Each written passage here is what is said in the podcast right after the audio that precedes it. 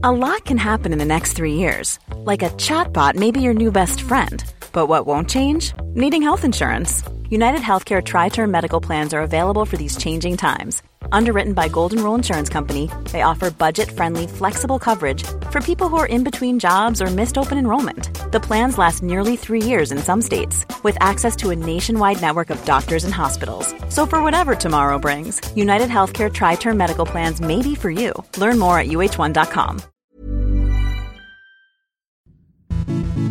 Let's go back to 2011 with Squidge. Let's look at the World Cup again with Squidge. Hello, and welcome to the Squidge Rugby World Cup retrospective podcast, the rugby podcast that exists. That makes it sound like it's the only one. That's not true, uh, because we are, of course, joined by a host of another one. I'll quickly introduce Will Owen. How are you? How are you doing? I'm fine, thank you. I'm up surprisingly early. This is about seven hours ahead of my schedule being Yeah. awake. So, yeah, I'm all right, thank you. How are you? I really ask I'm- you. I'm I'm fine. I am tired. I got about four hours sleep last night. Hopefully that doesn't come into play. I just didn't sleep very well one of those nights, and then got up to watch the Super Rugby this morning anyway. And we are recording it in the morning, as you say. um, and also ever. joining us, Wales Online's one and only Mr. Ben James. How are you doing? Uh, I'm I'm very well. Yeah, I, I slept quite well. I watched the first half of, rub it in. of the game we, we were talking about last night, and I watched the second half. So Mhm. it, that helps for sleep, I think. Put the second half, first half on, and, y- and you'll be fine. Yeah. Yeah, I've got to say, with having you on as well, Ben, that I now, by default, have the second best lockdown beard of the people on this podcast. So I've got to commend you on that. So well done. yeah. I'm qu- Yeah, um, this this beard, I shaved it off at the start of lockdown because I thought it was going to be annoying, and now it's sort of grown back. So I'm kind of gutted that I didn't leave it and see what I, I think Yeah. I'd be full on like Castro at this point. Um, I Gi- was say, Giovanni, not didn't not get- Fidel. Um, just, to, just to clarify, um, We didn't ask Jake Ball to feature on the podcast, but I think if you left it there, then there would have been a bit of confusion. yeah, I think I think Jake Ball is a, is a, is a fit in sort of um, lookalike. Good thing to Or- aim for. Jake Ballsack, Yeah. as he as he's better known in in BBC circles. I shouldn't say that. I'm, Yeah. I'm going to get sacked. Um, You're going to get ball sacked. What a way to go, though. Hey. I don't even work for the BBC, so it doesn't matter actually. But you know, I'll, I'll still get sacked. yeah, the, the beard. Um, I actually interviewed Sean Fitzpatrick the other week on this very sofa. We're on Zoom now, so you can see the sofa. And this sofa has also been used as a bed for colleagues on nights out in Cardiff. So he was there going, "Oh, I like your beard." I was like, "Well, it's a sofa." He's like, "No, your beard, your facial hair." And I was like, "Oh Christ!" I've just embarrassed myself in front of Sean Fitzpatrick. and I didn't even cut it out of the podcast because I couldn't be bothered in editing. So, um, to, to the to the three listeners, in, enjoy it. See, it's having had the same thing of interviewing Juan Gaminara. Yes, he said and for some reason, yeah, at the beginning asking him how lockdown's going in Argentina, which I don't know. I don't know why I said Argentina. It's not like I don't know he's from. He's who he is. He is Mister Uruguay. yeah, but he, is he, Uruguay, he, yeah. could have Yeah. answered. You know, he, he could have said, "Well, it's, a, it's a good question. How is lockdown going in Argentina?" You know, you, you could ask me, "How's lockdown going in England?" I'd give you an answer. I'm, Yeah. I'm not from I- England, I- but you know, that's Uruguay rugby for you. Just don't care about Argentina I- today. absolutely. He just said he didn't like the question and left it at that. How. Actually, that's that's a better answer. That yeah, yeah, that's fair I'm gonna, enough. I'm gonna keep. he's given it. I'm gonna keep that one in my back pocket for later. He's given a full judgment. The worst thing as well is a because it's the first thing I say when I start speaking to him. I can't cut that out, and also because the it was initially in the, the the feed, the thing I did for World Rugby, and then they gave me like I did an extended version on the YouTube channel, Yeah. having been you know a minute or so in that edit, and I don't edit the feed, um, so someone else was able to leave that leave that in. so like there's a there was a really world stupid rugby. question. I know, I know. Like I asked Shane a really stupid question as well when I interviewed him, and they cut that out, but they kept in the bit of his answer where he was nice to me. So that was good. I think I've lost track of the stupid questions I've asked Shane. To be honest. Yeah. It doesn't answer, doesn't answer my phone calls anymore. So if you're listening, if you're listening, Shane, pick up. On the contrary, when we interviewed Blaine Scully for this podcast, I made a stupid joke that didn't get recognised to him, and I did cut that out, so I'm winning. Nice. You did. I didn't. I forgot about that. Yeah, but you yeah, did. Yeah. That's how cynical I am. That's basically the only time that I've done something stupid and I've bothered cutting it out. But yeah, I I I sort of edge towards laugh track. If if if there's a stupid joke that doesn't get a reaction, just laugh track in a podcast. It's not been done yet. I think it should be. Yeah. Edit in. See, I've saved your editing there. It's in. That's it. If Yeah. we all just stop and laugh now, then Will, when you're editing this, you can Just- just drop just in a clip it. of us all Sure, laughing. sure. Yeah. yeah. I can just We- use that clip there of the Ben James laugh. Just It's- it's- it's on quite iconic. occasions. Yeah. It's like my one kind of acting skill I have is I'm really good at looking like I'm laughing genuinely when I'm not. It's the good one skill. thing I can get away with. It's the only, the only actually, I actually, when our first episode of this podcast went out, one Hmm. of my friends listened to it who you've met maybe a couple of times. Uh, he's like a very good friend of mine. And he said, like, oh, I really enjoyed it, but I could just always tell when Robbie was pretending to laugh. What's I what's the very deliberately didn't laugh. what's there. the tell? What's the what's the what's the giveaway? I don't know. Any ideas, Robbie? I I couldn't tell you because I genuinely don't know when I find something funny or not myself. Is it like a Okay, pantomime sort of leg slap? Oh, oh, oh! It's like that. It's a bit like that. Yeah. Uh, my voice Good, goes that. up so loud. Jeez, that was Jimmy I'm- Carr sort of levels of. Yeah. Uh, if I go any higher, only dogs can hear it. You do realise when you didn't laugh a minute ago, I'm just going to put the Ben James laugh track in there to cover that up. People are going to think I'm insane, just laughing every like two seconds. well, more more insane than usual. Yeah. Sure. You know. Shall we mention the game that we're talking about in the rugby? Might as well. No, Yeah. okay, okay. You've listened to the podcast. You know what it's like. I've derailed it now. yeah. So the ni- 1999 World Cup was good, wasn't it? Ah, it yeah. was. I- I was two. Uh, yeah, I was four. There you go. I was three. It's not competition. Yeah, what what memories between us? We should we get someone on that was five, and we slowly work our way up to someone that can remember it, Sure. one sure. year by year. Yeah. Yeah. That's if there is somebody of each age, you know, in the world. Um, It's quite that- bleak, there wasn't is, it? yeah. That was bleak. Um, yeah, I know. mean, So welcome to Children of oh, Men. lockdown's been tough, but not that tough. I mean, Okay, okay, I'm going to take a moment and overrule here. The game we're supposed to be to, in in theory, the whole point is the, the podcast is just a conduit for larks to temporarily become a character in a period drama. I don't know. Why I was suddenly played by Colin Firth for a moment there. So Wales 17, Samoa 10 uh, in the 2011 Rugby World Cup. Rugby was indeed played. Uh, now, my main Okay. memory of this was less the game and more now how nervous I was before it started as a Wales fan. Yeah, and during the match as well. I mean, Yeah. the the nerves.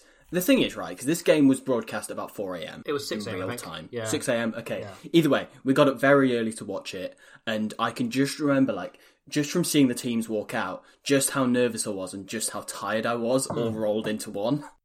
I remembered nothing, which um, is the perfect answer for this podcast. Yeah, I, I just I, I, I can't remember any sort of feeling, which is how I go about most days. To be honest, I, don't, I don't have any feelings. So, but yeah, it was it was nerve wracking, wasn't it? And just watching the teams come out, it's amazing how some players have aged and others haven't. Like Dan Lydiate looks so mm. young, and yet Jamie Roberts just has the same jawline as today. Yeah.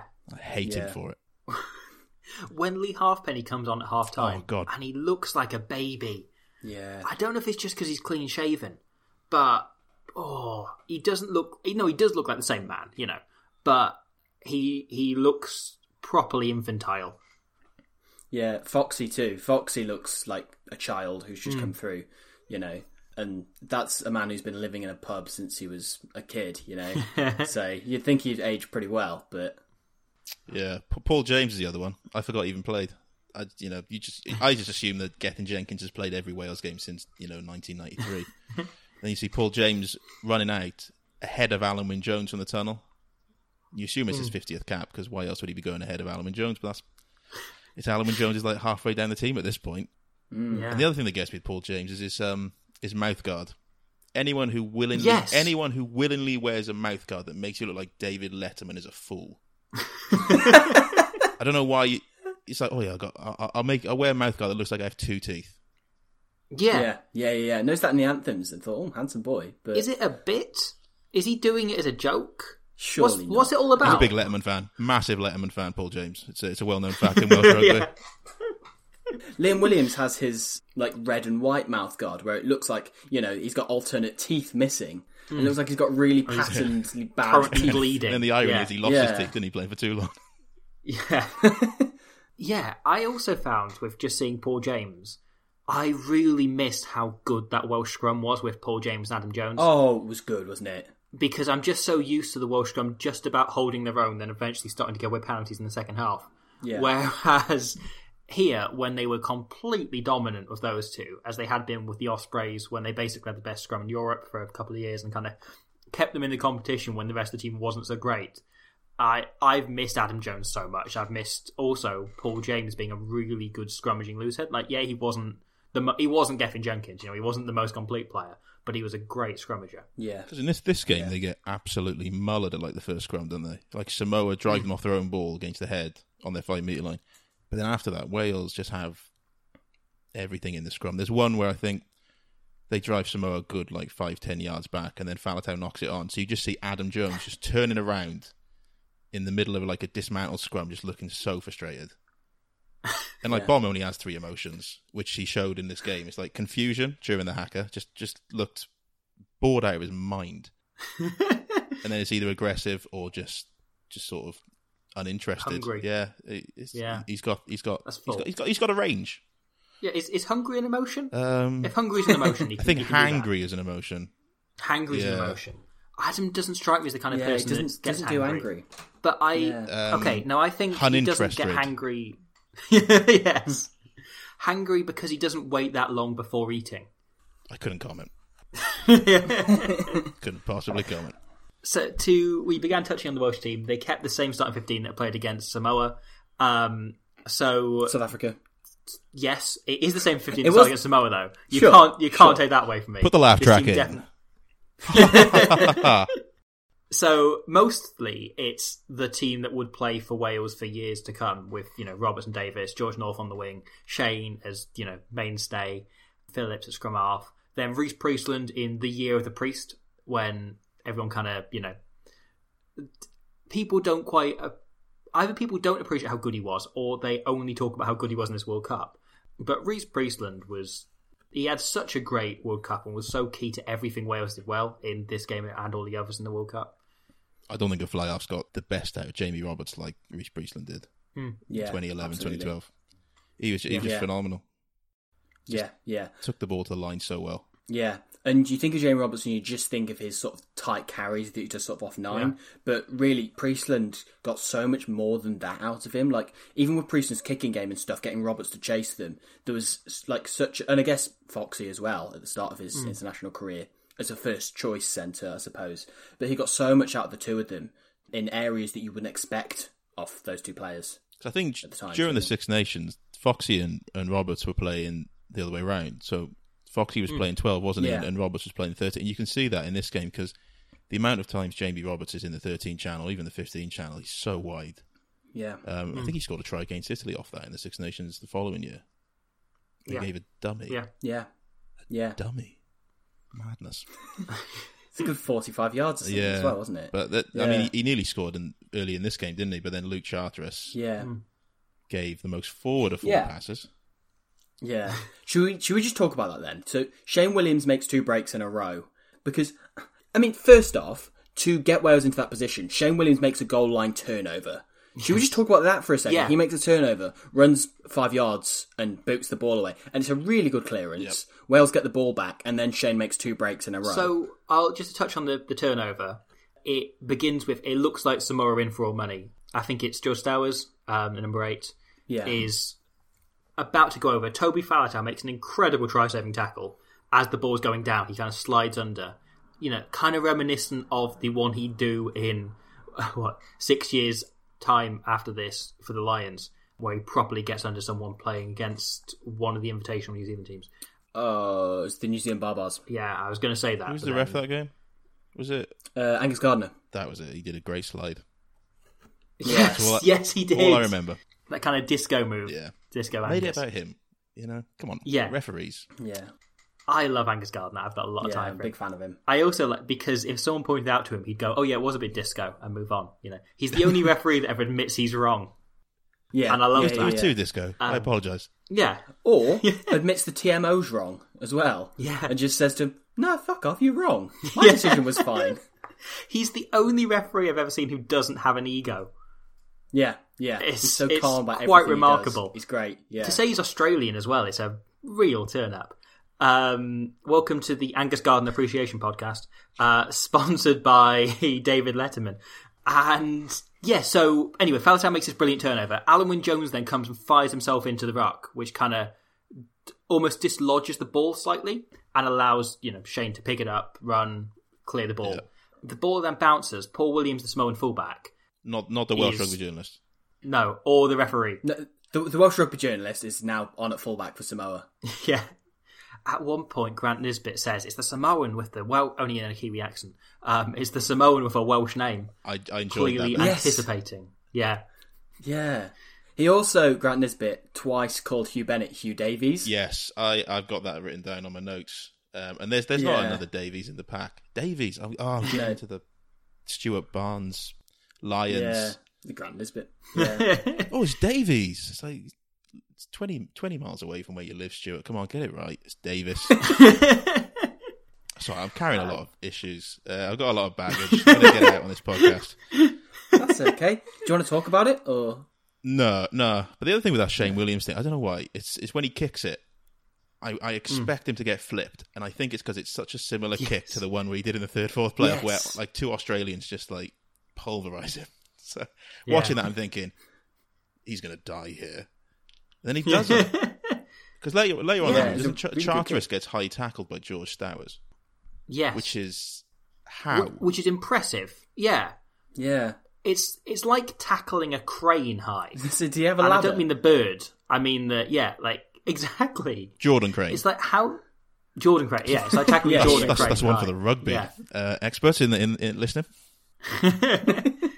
So the the point, just to pick up on Grant Nisbet getting names wrong as well, because I did this as a segment last week. This time, it's just I just noted the two, just Hugh Davis and Talafau. He calls Yes. Faletau. I, I twice. love that one. He calls both Taulafo and Faletau Talafau. Yes. Like they're the same player. so he gets stuck between the two of them. And the other one is um, obviously Alun Wyn Jones gets falconed from a line out, Yeah. Yes. and then he, he Wyn Jones. and, he, and they all think it's Lydia. And the irony is Lydia Yeah. Lydia does his ankle as a lifter in that line out, and they're like, "Oh, that's a bit of bad luck, is it? He's uh, he's got hit in the face now. He's gone off with an ankle injury." It's like, no, he hasn't. That's Alun Wyn Jones. and it's remarkable that he's not one of the players. Because normally Grant Nisbet knows two players from a non-Kiwi team. I'm amazed one of them wasn't Alun Wyn Jones. I'm amazed that Yeah. wasn't it wasn't him and Shane Williams, were the only players he knew. Yeah. But in this case, it probably was just Shane, wasn't it? And Yeah. maybe Adam Jones. I don't know. Adam's it might be. He's just got. A, yeah, he's distinctive and has an easy name to remember. Yeah. So he's got a Welsh name yeah. in the Welsh team. yeah, Grant sure. would say that's a Welsh name in the Welsh team. Yeah. Uh, the point I was going to pick up on on the clearance by Shane is that so Shane clears the ball, and the guy that then makes the tackle on Paul Williams, the fullback, on the 22 metre line is Alun Wyn Jones, who just cleared out the ruck on his own try line, which is remarkable. Silly. Like, people who don't rate Alun Wyn Jones are because they're seeing that and they're just going, oh, he's just making a tackle. He's just making a normal tackle. Yeah. But actually, he's sprinted 80 metres, having made it a decisive clear out moments early to turn the ball over on his own line. kept for up with the 80 winger. metres. Yeah, Yeah. exactly. Kept up with the winger and managed to tackle the fullback successfully as a second row, 80 metres downfield. He's Yeah. incredible. He just does this every single game and has been doing it every game since about 1991. Like, It's Yeah. too much. Two years it's before too Gavin much, isn't it? Jenkins. It's too much. Give someone else a chance. You know, let, Yeah, let someone else make a Like- tackle, Alun. Come on. yeah, It's Like, silly. uh, you know, Also, this was slightly before really teams start to implement, implement kind of like a one three one, one three three one structure Yeah. or anything like that. And the amount of times Alun Wyn would sprint across the field to hit a ruck that Wales would have otherwise lost. You know, Alun Wyn eventually ended up getting man of the match in this Yeah. game, the official man of the match. And Yeah. when and because it's the same team that hired Grant Nisbet, when they say Alun Wyn Jones our man of the match today, they cut to Bradley Davies, Yes, yeah, they do. Yeah. God which he bless. doesn't even look at. It's just I don't know. Do all second rows look the same? Do they just go, think- "Who's a tall bloke on the pitch? Can we see someone wearing red? He's tall." Yeah, I think you get to a point where they do. yeah. Yeah, Uh, Mike Phillips next picked off. Yeah, yeah, but yeah, that- just um, yeah, Charteris gets hit, doesn't he, by George Stowers, Yeah. It is it is properly high. And then minutes later, he's out in the wide channels for some reason, giving the most forward of forward passes to Ja- like Jamie Roberts has to not just reach but pretty much jump to get that. Oh, it's it's like the length of his torso forward. Yeah, that's why they call it a forward pass because it's done by forwards. It's a bit of a bit of a joke there for you. Um, if you wanna, get that laugh track, please. That's very good. That's very good. Oh, that's a good one. I might put two laugh tracks on that one. I would. Can we get the Yes. Seinfeld bass as well? you just walk out the room now. What's the Yeah. deal with forward passes? That was a classic. That was. That was But um, yeah, the the day Luke Charteris retired is like the the probably the, the, the day rugby died for most commentators, like Jiffy, because it's just like anytime he picks the ball up within the opposition half, it's like, oh, he could just dive over from here, and it, it you know it's it's that joy that they've you know it's like they've thought of this joke when they haven't, and that you know Yeah. that keeps rugby going. it's okay that Devin Toner's still playing, so he can still use it. Just about. but he's not getting picked for Ireland, is he? Because of um, uh, you know foreign imports, which is an, another thing. Neil Francis. Was it, was it Neil Francis who said that? Who was it who Ironing had it? Boards. No, uh, D- Devin Toner wasn't picked for Ireland. Obviously, someone else was a foreign import. Uh, Jean Claude. Oh, right. I thought. Yeah. I'm sorry. I heard iron because of ironing boards. Yeah, because of ironing It was, boards. it was because of ironing It boards was. that. Uh, It was because he was doing the team kit as well. It And was. It was too far for him to reach down to iron properly. So they had to No, buy it taller ironing boards, and that was such a cost to the RFU. it's You know, Raller's couldn't fault for afford it. retiring. I thought it was. I thought it was Neil Francis who had a go, but I don't think it was. It Yeah, was. Um, no, it no, was that's a Pichot. very. It was Pichot, wasn't it? Yeah, Gus Pichot did. Yeah, oh, I can't He believe I kinda- just. I can't believe I just laid that at Neil Francis's door.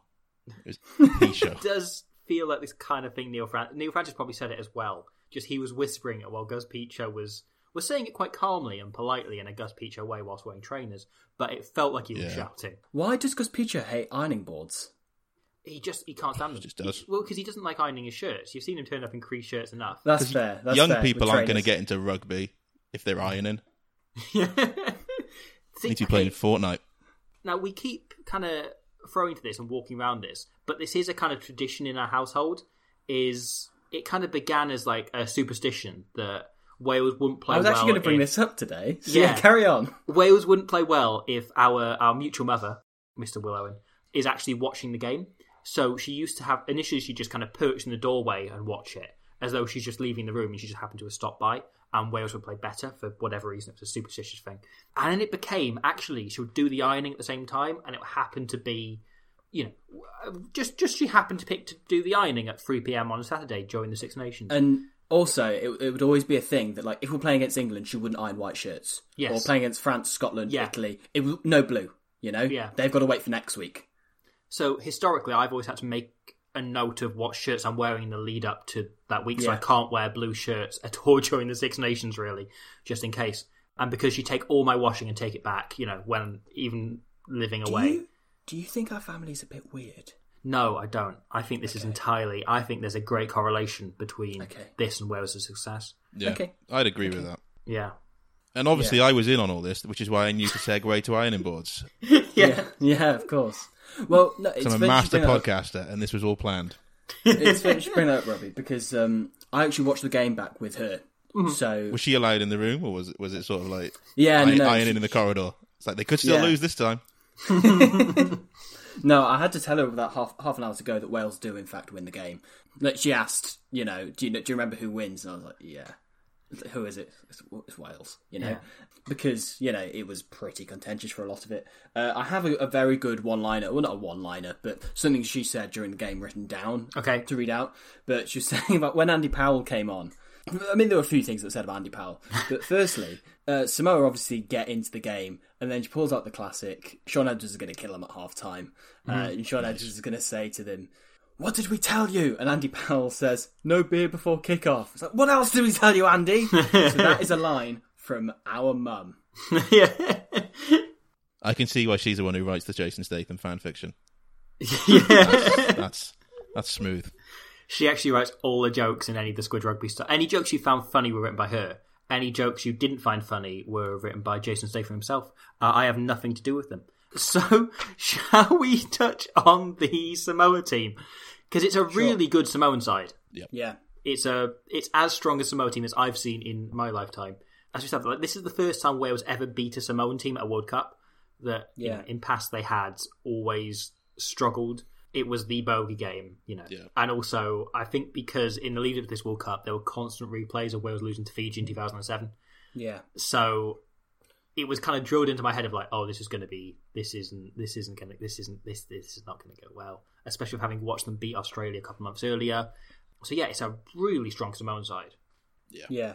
Yeah. I think having Tuilagi playing against a 19 year old is probably a good idea for them. And George North did particularly well. Mapusua as well, who Oh. we touched on him loads Really on the, the previous episode about uh, Samoa, but we basically talked about nobody else uh, other than DJ Khaled. But other than Ma'a Nonu, I would have held Mapusua as the best inside centre in the world at this point. Yeah. And probably over the five minutes, either, no, five minutes? Five years, I was going to say either side of this World The five minutes either side of this World Cup. Yeah. The opening and Mapusua was- ceremonies, yeah. yeah, exactly. Exactly. Mapusua was probably the the, moment best New Zealand had the trophy, the moment Richie McCaw lifted it, Mapusua just went, no, I'm shit now. Never mind. Yeah, yeah, yeah. Can't be bothered That was- anymore. Done it. And I think Fotuali'i is the other one who this was just before he signed Yeah. for the Ospreys. He had such a good game, and, and- hmm. and other than there's one moment where he does his best Ben Youngs impression, passes the ball into touch from And he- miles away. and that is halfway across the pitch that he passes. Yeah. Yeah. So even even that's like, if you're going to be bad, be really bad. So he, he takes it to a new level there. It is. No, it's a spectacular because he manages to miss about six players plus two Welsh players going for an intercept. And it's perfectly threaded. Like, it's so difficult to throw a pass that so precisely misses every single player on the pitch. It's Yeah. honestly really impressive to see him do that and manage to get it into I touch. genuinely, I think, I think it's Grant Nisbet. One of them goes, "That was a good pass." I was there like, "Yeah, it was. Yeah, yeah, you're right. Looking back at it, it was. He went past Maybe. everyone."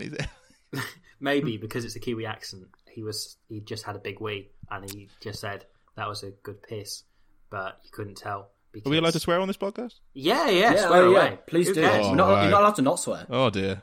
Oh god, I'm getting sacked. Um, yeah, but everyone, everyone, yeah, well, that, that, that's the most because they beat Australia in the the in the build up. yeah, So obviously Australia were coming to the tournament as like red hot Yeah, favourite. They Yeah. of the you know Won the Players' Tri-Nations. and, and, and Yeah. Queensland Reds had won the Super Rugby with you know Quade Cooper and Genia ripping it up. So to beat them was something. And Yeah. then to ses- um, Levea happened. yes, yeah. yeah. Oh, Should we? The kickoff I- is, is the most brilliant thing to me because obviously you've got the you got the Samoan haka and it's like right, okay, everyone's pumped up. Wales go into the corner to do their their warm ups. Samoa just stand there, and then you just got Alan Rolone going, "Oh, there's a minute and a half." Yeah, we've got got a minute and a half till kickoff. There's a bit in that kind of, as you say, minute when because and like I've, I think I said this on the previous Samoa game we did, but Mo Schwalger I think is the all-time greatest I've seen at leading one of those Pacific War dances. Yeah, uh, he's so good and he's so intense. And having watched a couple of when I was trying to track down footage of this game, and I want to say incidentally, thank you very much to Peter Francis who sent us a copy in the end. Thank you, Peter Francis. But No relation of Neil. no, no, no, No. I'm sure Peter Francis actually condones ironing boards. yeah, he Good. loves them, you better. loves them. Yeah, Better he's a be, yeah. massive fan of ironing boards. yeah, but yeah, so the we're kind of getting to the kickoff and so on, and there's then this really awkward moment where the Fox Sports coverage is trying to fill because it was the, the Australian version we watched, Yeah. and I I loved it. I loved them really awkwardly filling, and there's like ten seconds of awkward silence, bef- just dead air before one of them says, "We're now waiting."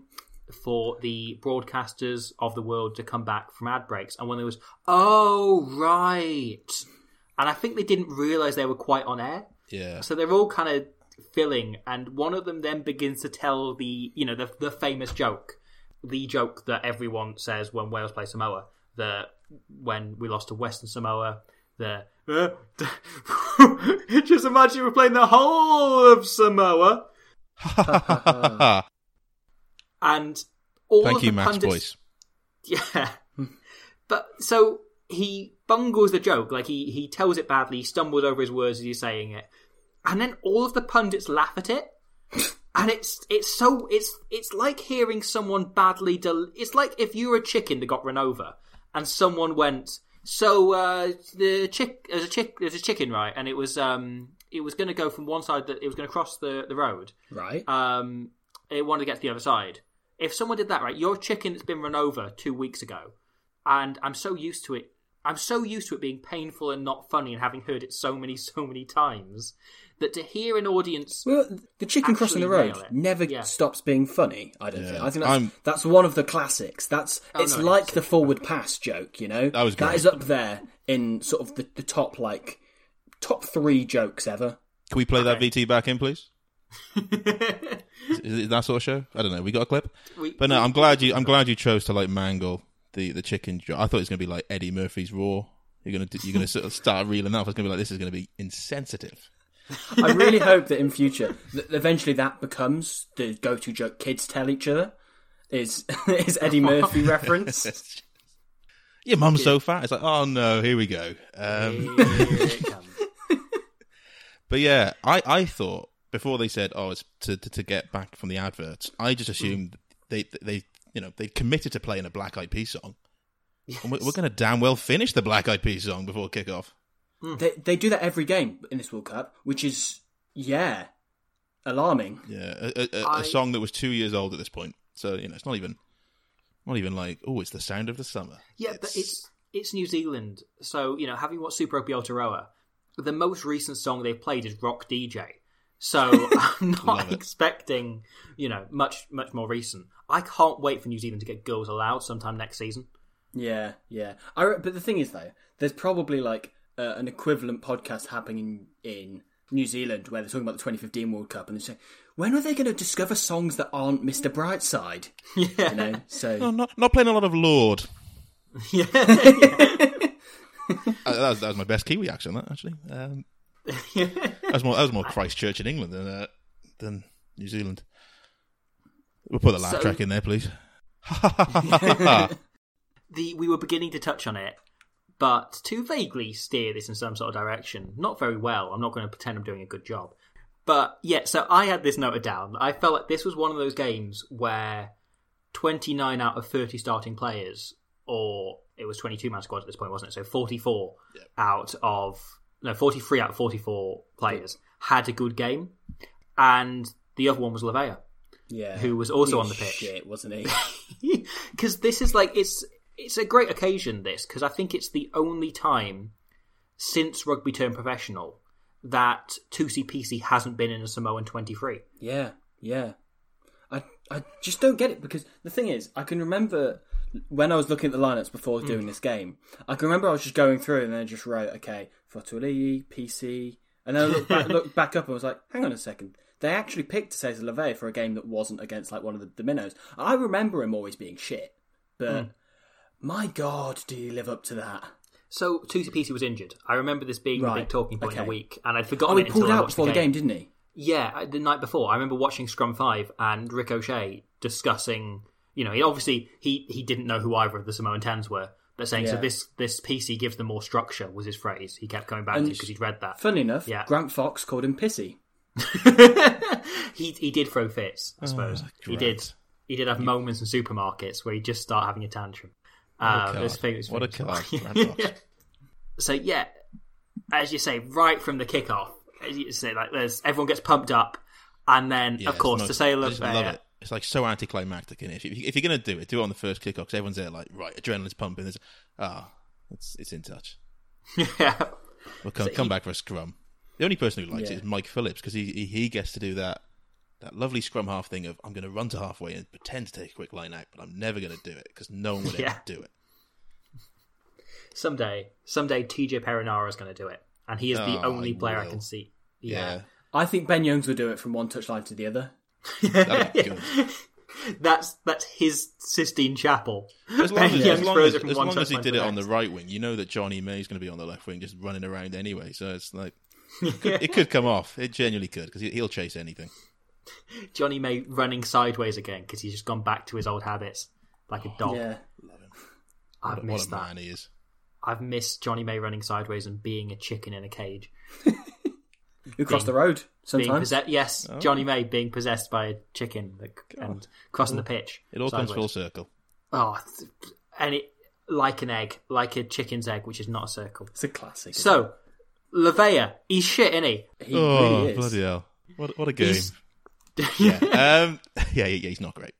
And then he, he's, Yeah. he's he's turned into a doormat, isn't he? About ten minutes later by George North. which Yeah. is just Jamie Roberts got the upper hand over him a few times as well. And, and to be fair, Jamie didn't shy away from any collisions, and neither did Andy Powell. And the I thing love is, uh, Andy Powell coming on is that I just loved it because he came Yeah. on and it's like it's like watching a club player playing international rugby, and I mean that in a nice way because there's Yeah. um he just doesn't care, he just doesn't you know there's there's No. one there's a kick off where Charteris just clearly calls for it, so there's someone lifts Charteris.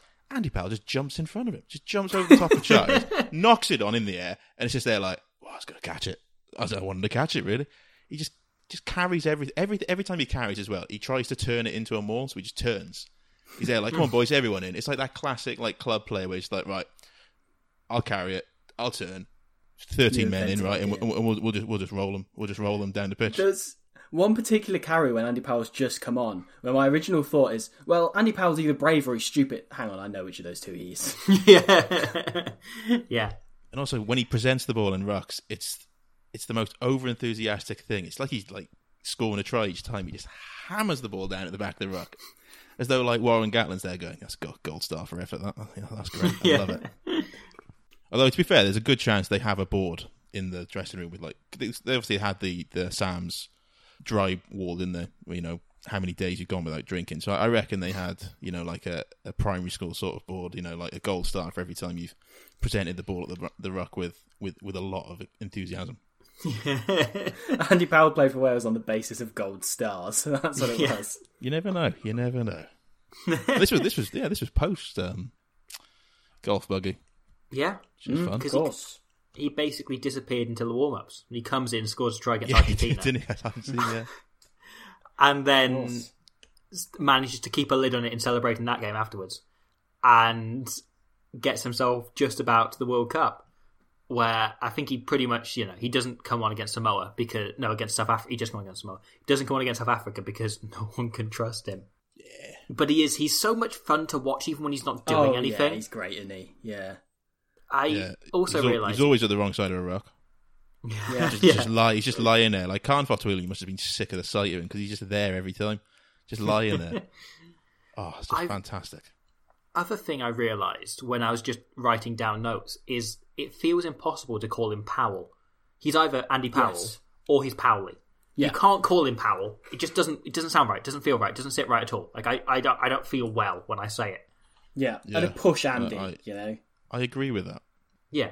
Yeah. Or, Oi, what are you doing? That's the that's the other name you call him. yeah. Wait. Put some clothes on. Yeah. What a card.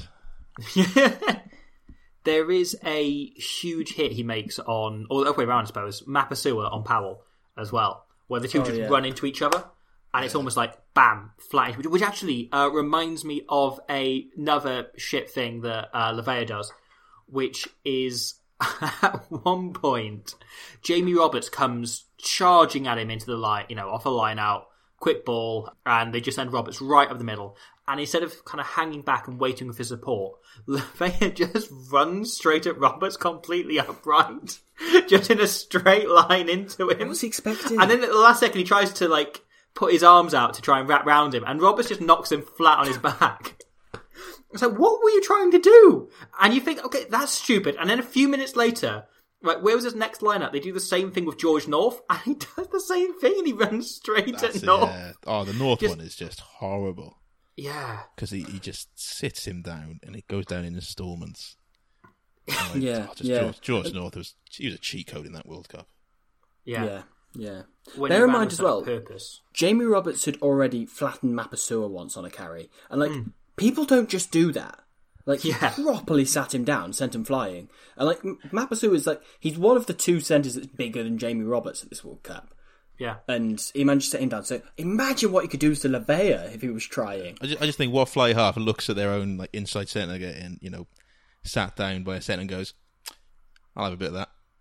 Yeah, yeah. Don't, don't worry, Slater. I'll, Most- t- I'll most- show you how it's done. Most fly halves are going right, boys. Um, I'll defend on the blind side winger. Uh, Yeah, yeah, yeah, yeah. Do you want to know what club Lavea was at at the time? go on, Go on. Claremont. Of course he was. as in as in the French Clermont. Yeah. No, he made his own Claremont. He went to start his own team. He signed for Claremont on Rugby 08. and just started playing as that. Listed them as his club. Applied to the Samoan Union, saying, "I play for Claremont. I made a custom player on Rugby Challenge." I was trying to think what his name would have been on um, Rugby 08, because obviously all the Pacific Island boys were, were unlicensed. They had Yeah. some great names. I'm trying to think, like there was Nicky Large. Large. I always enjoyed that. Well, well done, EA Sports. You've done it again. You know, I I went back and played quite a lot of Rugby 08 a few weeks ago when I'd done don't don't don't don't for rub it in. Rugby. Some of us haven't Oh, got was- the, the ability to play Rugby away. Oh, it's great. I've just kept the PS2 plugged in and I've gone back to it every now and again. It is glorious. Uh, my favourite ever player that we've had is, and Robbie would know this, but um, that we've had when playing the rugby games and stuff, like custom player, is that we- we've played many careers on Rugby Challenge, hmm. and it was on Rugby Challenge too, so it was probably like our seventh career. Bear in mind, you know, you can do 13 seasons, then you have to restart as a different club. Yeah. And basically, once we were playing as the Reds against the Western Force, and we just saw on the opposition there was a player who there was just there was a glitch that had made this player about two foot tall. Genuinely, like he was Yeah. minuscule and like uh, played open side flanker and just did everything So- the same as everybody My else. word. But the graphic was really really tiny. So so we eventually he went on and signed this player. Alessandro Lopez. Uh, he Lopez. was so he was just clinging onto the scrum and he was floating in midair because his legs weren't long enough to hit the ground. And when we signed him, we then put him into like in a hooker, and he'd be reaching out with his arms out, and he wouldn't touch either of the props. Like it wasn't just he couldn't He get his arms around near. them. He, he they were nowhere. Yeah, he was just floating in the middle of this scrum. It was just as though they didn't have a hooker in, and he just had this like dragonfly in the middle.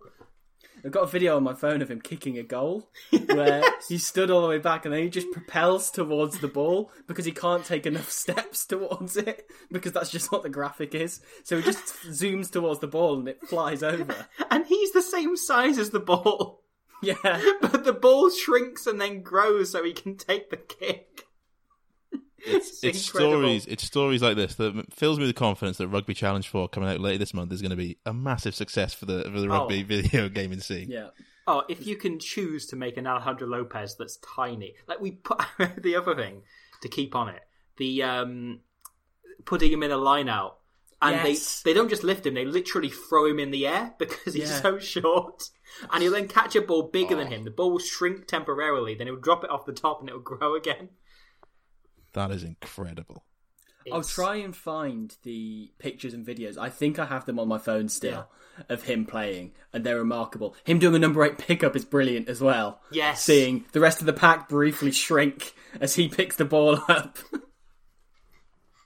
and I don't, I haven't seen any other record of this glitch ever. I think it only No. ever happened to us.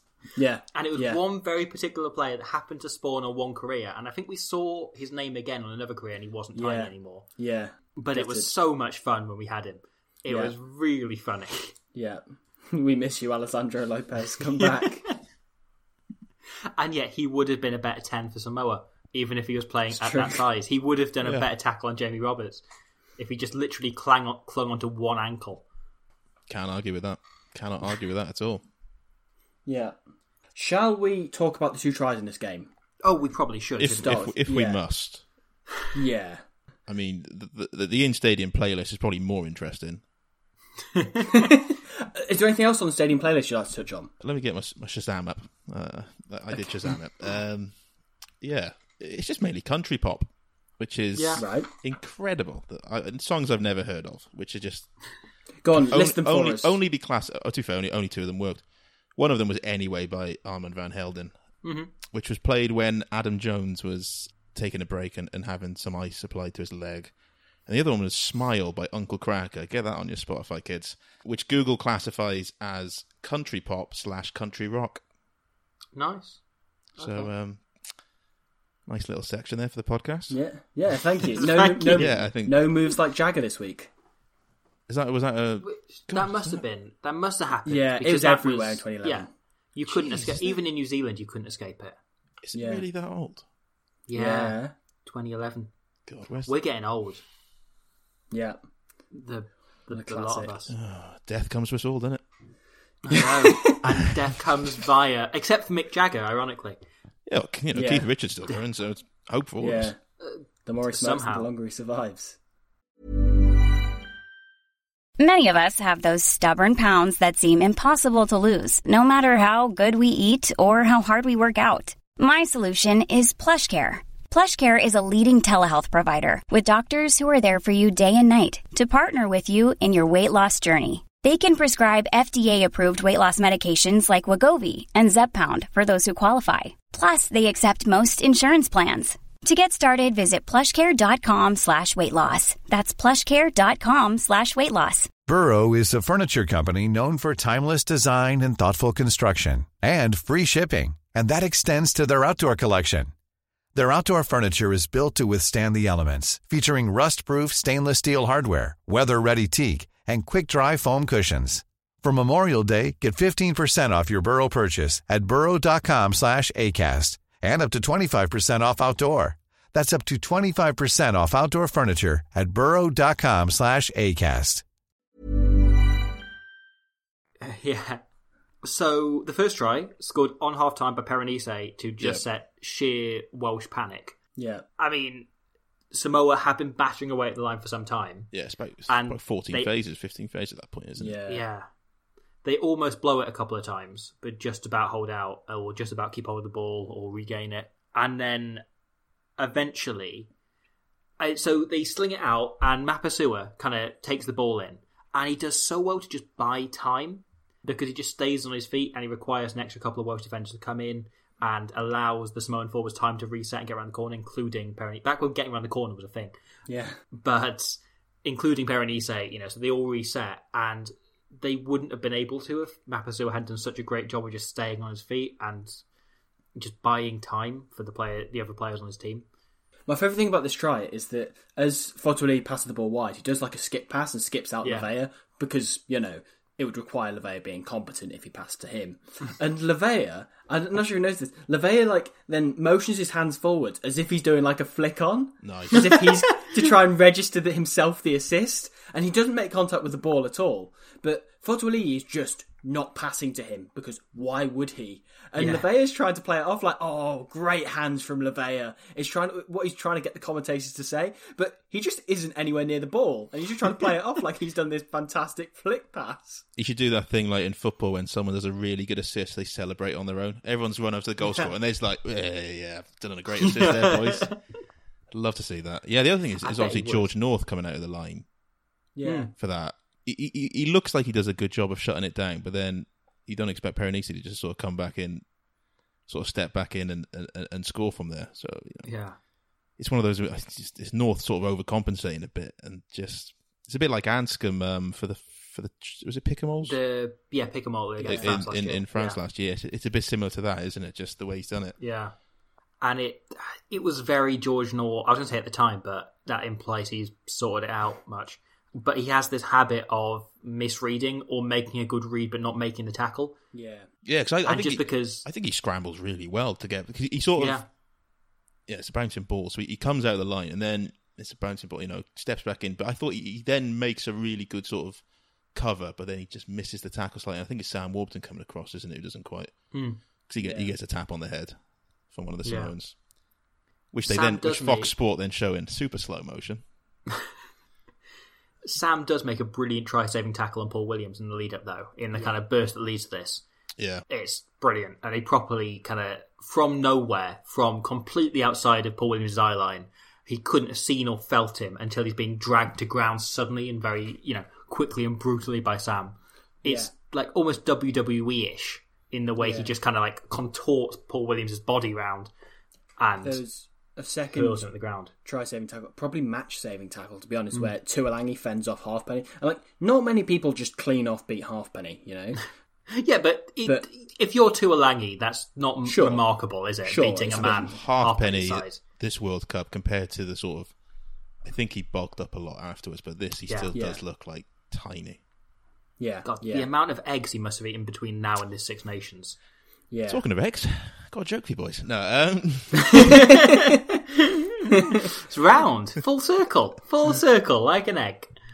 But no, uh, is that is that I late mean, on when Paul Williams runs it from his own Yeah, twenty two? yeah, yeah, Yeah, because he, he, he he's going to kick it, and he looks up, he sees Kevin Jenkins and Andy Powell, he thinks, "I'm going to go around these," And yeah, he just breaks. Then he breaks down the left, doesn't he? But yeah, Warburton just comes across. Yeah, yeah. And he beats just Halfpenny, beats Shane. Williams.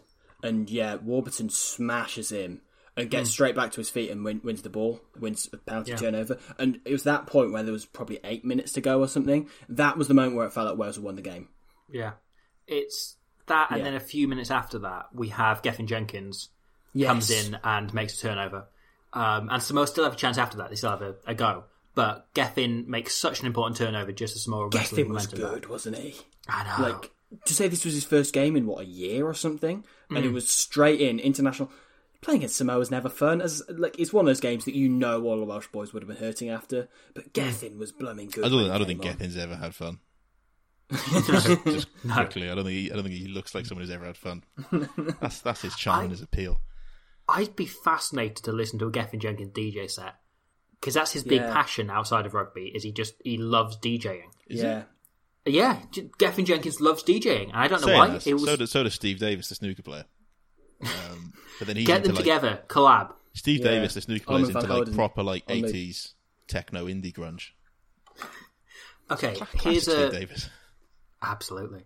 Here's a here's a plot twist. What if stadium playlist put together by the one and only DJ Mellon?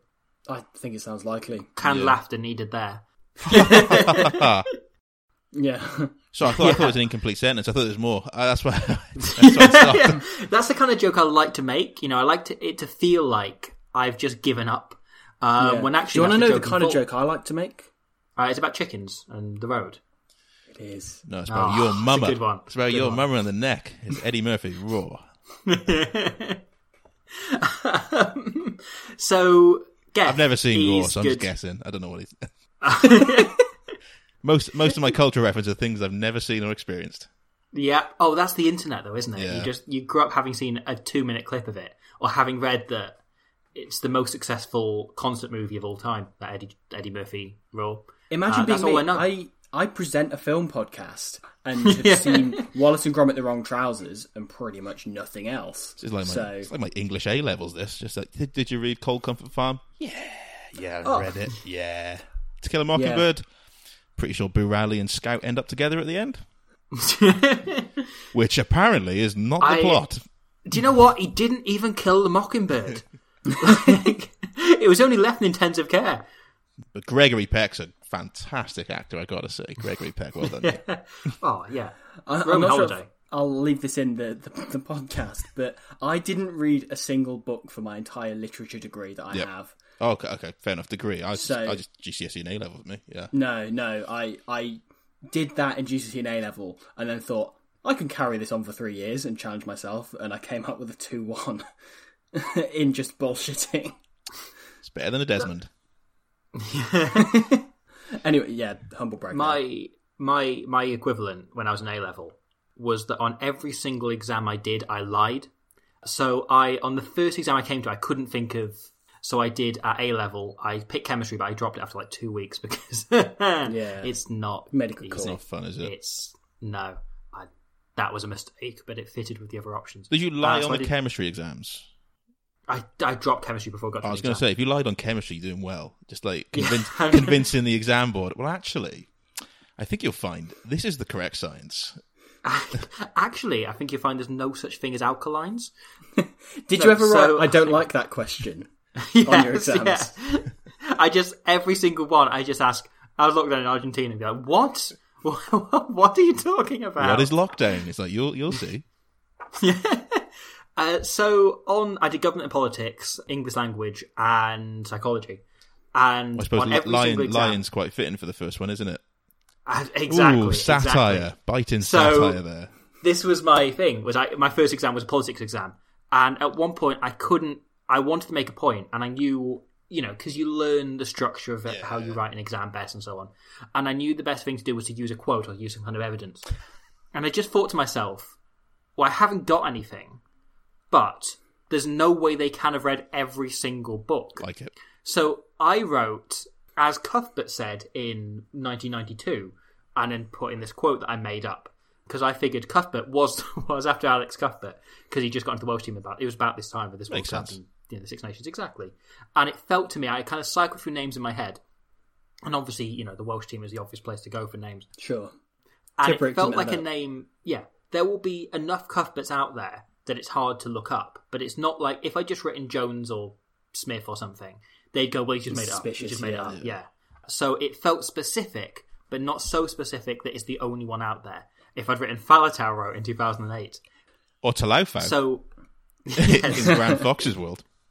Yeah. So that I started doing that, and on every exam afterwards for my entire A level, both AS and A2, I lied and I put in a quote by Cuthbert, Nice. and I expanded on like, and it was in my last exam was the psychology one. The first sentence I began as Cuthbert said in such and such year. I just went balls out, all for it. I also at one point in the politics exam just said, as Hillary Clinton once said, and just made up a quote. I thought Yeah. there's absolutely no way they can verify that. Practically emasculated your like politics. Because you've thinking, I've never heard of this Cuthbert, but he seems quite prolific, doesn't he? Um, just probably pack it all in. yeah. Didn't you quote Batman in an exam? I did. well? so this was the other thing. I mentioned this in passing in a video once, but I again I did my exams about the time the Dark Knight Rises came out, so I just watched the the Dark Knight and Batman Begins like the night before or a couple of nights before. I watched them back to back. I remember, and I said. As Wayne said in 2005, wow. people need dramatic em- dramatic examples to shake them out of emp- uh, apathy. Uh, which is a quote from Batman Begins, which came out in 2005 and is said by Bruce Wayne. and I got away with it. I then got that paper back and had a look at it, and they'd given me marks for it. No. Incredible. Yeah, so I got That's marks for quoting Batman Begins. I've done. think- I've never got that far. I've, I've managed to slip in Partridge lines into my pieces. Oh no way! Yeah, I've got a few references in. Um, What Partridge quote applies to an exam? not in uh, in my pieces now. Not in uh, Yeah, Oh. okay. Not in my, I never got anything to make. Oh, well, you know, as Gandhi once said, you know, rugby is a is a hooligan's game played by gentlemen. but no, I've never never got anything into exams. I don't think. I mean, everything was everything was a lie because I hadn't seen, I hadn't read any of the books. It's worth giving you some more credit, Robbie, as well for Cuthbert because Cuthbert's legacy didn't end at you, did it? Like you curated this character, and Yeah. then he, yeah. Do you want to elaborate on that? Oh no, I was just going to pick up on you having not read the books, but quoting Alan Partridge. Just you know, it's not, it's not Bravo Two Zero by Andy McNab, is it? There's a an Alan Partridge reference. Um, sure, What's your no, favourite part think- of uh, To Kill a Mockingbird? I'd say the best of To Kill a Mockingbird. best of William Shakespeare. Why did Sylvia Plath kill herself? Was she not very good? uh, uh, okay, so yeah, Cuthbert. Yeah, just, I think you know teachers encouraged Cuthbert to be continued using. I believe is where you're going Yeah. with that. Yeah, yeah, because yeah. it became so effective when they started asking for my pa- they because I told my teachers I was doing this.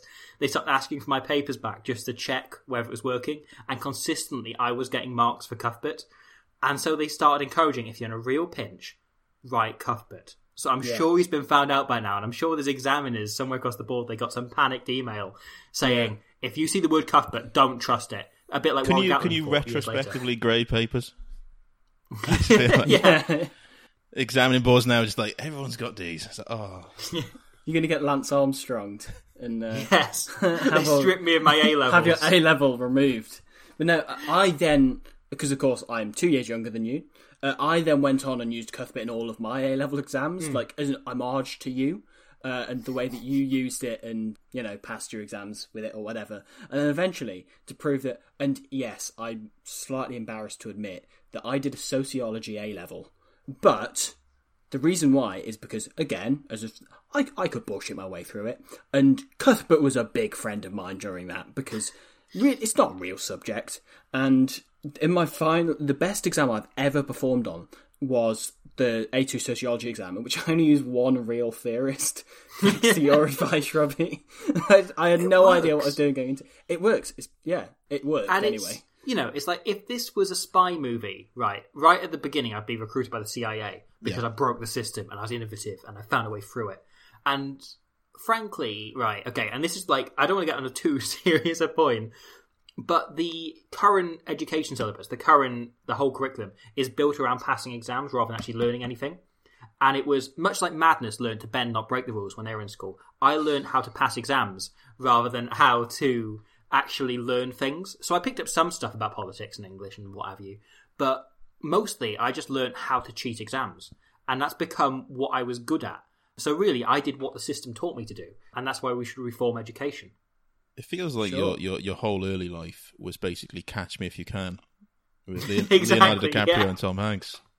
Yeah.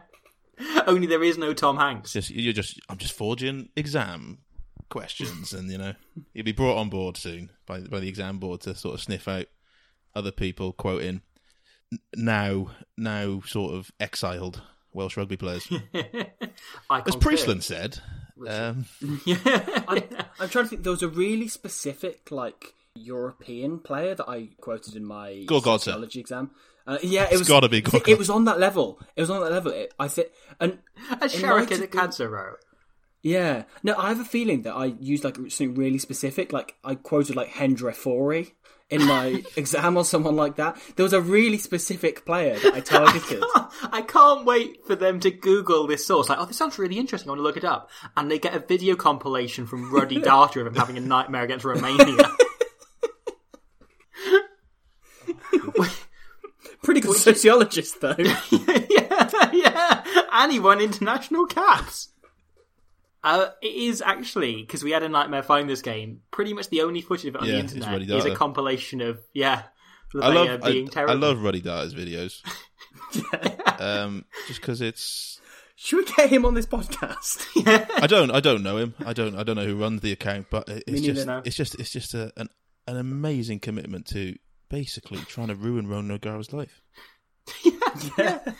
It's just But it's- it's, just there like you know any game you'll, you'll just dig up something like oh, Ron O'Gara had a shocker against the Waratahs in 2001. It's like yeah, of course he did. He got you know pulverized by. Thinks everyone He got goes to play assaulted. well. Yeah. But yeah, I just love it because yeah, it's just it's glorifying pl- professional players making mistakes and, and forgetting they're human beings. And for me, that's that's Yeah. that's the spirit of rugby. That's rugby values. um, that and James Hook being booed every time he kicked in this game. yeah. Him and Priestland got a jeez the, There the are- crowd. Just mentioning James Hook, my ongoing nemesis, as Sean Holley likes Yeah. like to remind me that one time I spoke to him. Careful now, I, lo- Uh, honestly, I, love like- Hooky. I'm I'm best mates with him. Oh yeah, no, I he was one of my very first Well, favorite players. He's he's And my then- best mate. I'm not his best mate. I, I'd imagine. yeah. Um, yeah, and so James Hook at one point takes the ball at fullback where he was playing, and he begins charging full pelt upfield, and he throws a dummy with such force that it caused him to lose his footing and fall over, which made me Yeah. laugh out loud. Because it's such a James Hook moment. He then falls over, taking his next kick at goal as well before they give it to did, yeah. Oh, just yeah, Hooky at fullback in that World Cup. I mean, I spoke to him quite recently about it. Hmm. Just he, it was like Gatland knew that he had to be in the team somewhere. He just didn't Yeah. know where. Like he played him Yeah. that, that that Six Nations. He played fly half, didn't he, at Murrayfield, Yeah, which went all right Yes. actually. That that was a decent. Yeah. I thought it was a good game. But then in the the, you know the next game, he's like, oh, "I'll play. I'll play you in centre, James." Uh, you know, play, he always seemed to play him at fullback for the for the for the Pacific Islanders games. Mm. Like um, 2009, he played them against Yeah, against Samoa. Yeah, Samoa when they wore that yeah, awful yellow kit. yeah. Pretty much it. We were there. I I- Oh, I quite think like the yellow kit. I was there, um, and we Oh. we went down. What if we met? Ah. We what if we- there's like a flashback sequence now? we We, were sat next did, to each other. because Halfpenny scored in the first few minutes, didn't he? Yeah. and Yeah. yeah, first Obviously, tries. you know, Wales. we were- we no, that's Canada. It was kind yeah. No, it was, That's Canada. Halfpenny. No, Halfpenny Later did score. he scored yeah. in the corner. Sorry, I think it was from a cross kick or in. something like that. Played, Um, yeah, Yeah. yellow card. Sorry, yellow kit was the other game they played in it. against yeah, Canada. Canada actually scored twice in that game, Yeah. didn't they? Um, Yeah. Sorry, you know he did score a cross But kick. really uh, early on, we yeah. were sort of travelling down from mid Wales uh, Hmm. on a trip, um, and obviously got stuck in traffic outside Cardiff. So we missed that try. So then we saw seventy Oh, no. odd minutes of pretty awful rugby. Sort of, you know, seeing yeah. Dwayne Peel's international career sort of slip away from him, sadly. Yeah. and then I Yeah. think was it Ma- was it Mapusua who scored the intercept that day? Yes, it was. It was, Yeah, it It was. yeah. Oh, Absolutely. it, it all ties together. yeah, yeah. yeah. I can't believe we met that day, man. Well, it, it's mad because I think we, we sort of put in place the plans for this podcast that day. Um, and it, it- it's sad Yeah. it's taken 11 We- years to get it off the ground, but, you know, good things come to those who wait. do. We're going to do a retrospective for the pod, the World Cup taking place in two years' time. Yeah, We're going to talk about Yeah. all We're the World to Cups wait. in the future.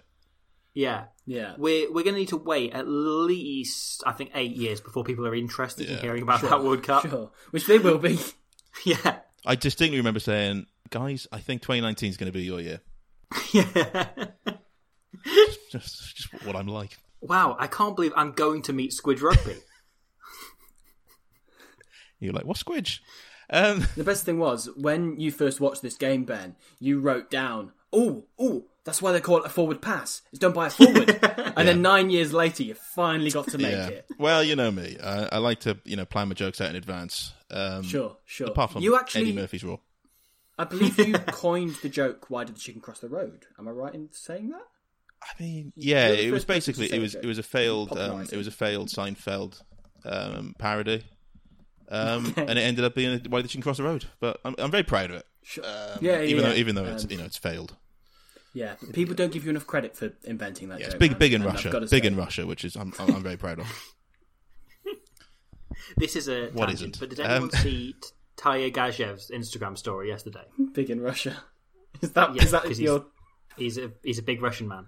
But he just it was just loads of clips of him up a mountain with no one for miles on a horse.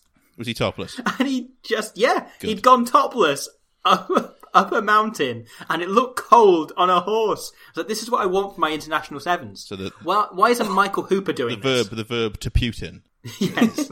I Putin, you Putin, we Putin. Aren't you glad that you have a medium which you can ask two people? Has anybody seen Tagir Gadzhiev's Instagram story? Do that in the pub, you get kicked out. yeah. It reminds me of when I was in like under 16s, the and I probably mentioned this on a future episode, but the Argentine winning try against Scotland in this World Cup. Amorosino? Amorosino, Oh, I exactly. love him. And that was what I said when I I was playing later that day because I was still playing like under 16s or whatever. And everyone was talking about that try, and I referred to him as being Lucas Gonzalez Amorosino. And everyone just kind of stopped and looked at me, and it was like a beat as we just heard the clock ticking. And they kind of like, "Why would you? Why would you know that guy's name? Why do you? Why do you know this this player who isn't Toby Flood?" Yeah. And that was the moment I realised I'm going to need to track down that guy I met at the Samoa game two years ago Yeah, and finally do this podcast. yeah. And What can I say?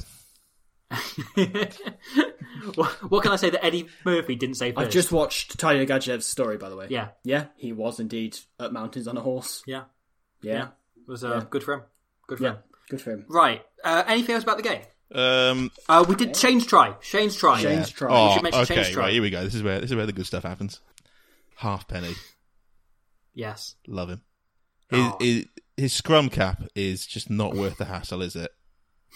I mean, for for starters, I don't know what scrum cap he's wearing because when you when he comes on, you notice he's got like a black belt on the back. It's like ribbons that probably go down to his ankles, like proper ninja stuff. Um, which I imagine is what he asked for when he went, you know, went into you know Lovell or wherever wherever these boys shop. Uh, it's like I'd like a ninja scrum cap. But yeah, it's the, it's the fact that he has to adjust it when he has his head taken off. I just I just love that. Yeah. I lied, Will. I haven't got 20 minutes on it. I, I lied on Twitter. I said I, had, I, said I, I said I had a tight 20 minute set. Well, But I don't. you know, we've all seen Eddie Murphy, of course, at that 20 minute set on Leigh Halfpenny. He did. So really, he just steals your material. Yeah, you know. Yeah. What yeah. what is the deal with with scrum, backs wearing scrum caps?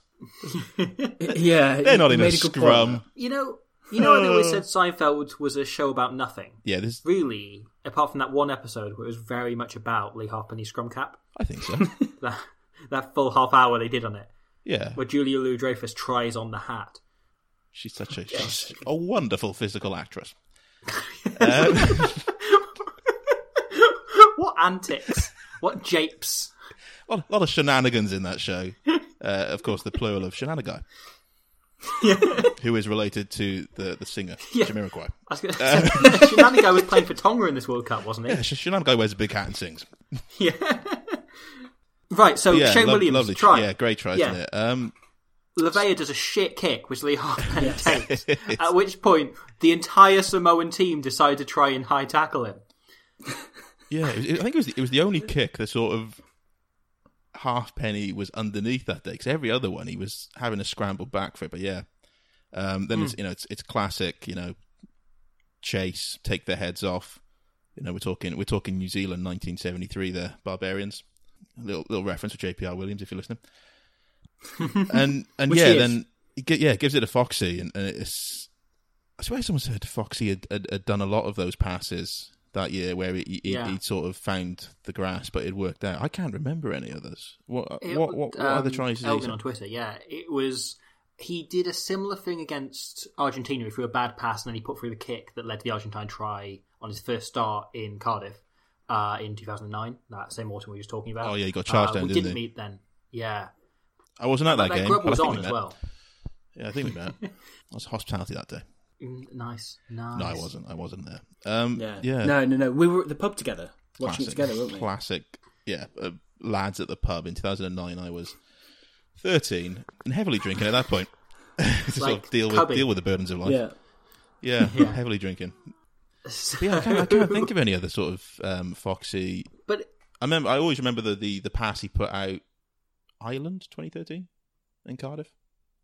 He put it behind Cuthbert. yes, 'Cause- yeah, that was that was a stick to beat with him. That like, oh, Foxy can't pass. He sorted that out, didn't he? Yeah, He always his problem was he, he'd always slow down before contact, meaning Yeah. the man could always just drift off him. So, but he doesn't do that anymore. Yeah, so but then it's like you look at 2017, he, he does the same stuff, and he sets up Steff Evans in the Pro 12 final yeah. by doing Yeah. that same sort of he, he- sort of give and go, and he does the same thing with Elliot Daly in the Lions. Yeah, and it became he worked on his game so nicely, and he knew. I think right from about the moment he got into that Welsh team in about 2009, he knew what the weaknesses in his game were, Yeah.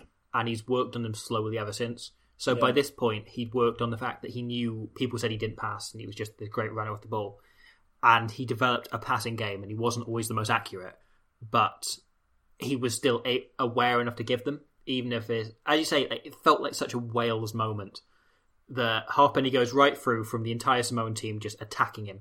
And he, he as we kind of alluded, like he adjusts his scrum cap as he's running. Constantly doesn't doesn't realize Yeah. someone's trying to ankle tap him at that point. He, he's got you know one hand on his head, carrying a ball. Like if he'd have got ankle tapped, he's just his head's in the turf because he, he's got no arms to sort of break his fall there.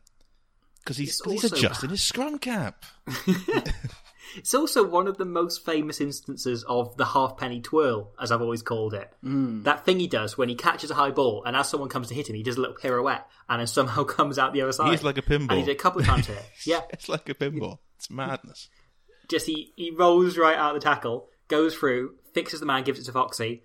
Foxy then tries to fix the fullback and with his mouth it open, classic. Of course, of course, of course, he's Foxy. Come on, goes without saying. Tries to give it back to Halfpenny and completely butchers the pass. And watching it live and then go watching back here. I don't think he butchered it. I You think he don't- meant to do it. I'm gonna go on, go on, gonna go on record. It's perfect. He knew where Shane was. Um, it's that, it's that classic. you don't see Shane. classic man on I remember- bounce pass.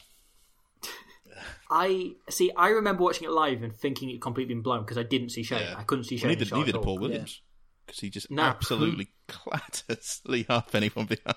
Yeah, just takes him out, and there's just Shane just like, pops up. and it's the most Shane Williams thing is knowing when Wales have blown it Yeah. and to just pop up and Yeah. save the day.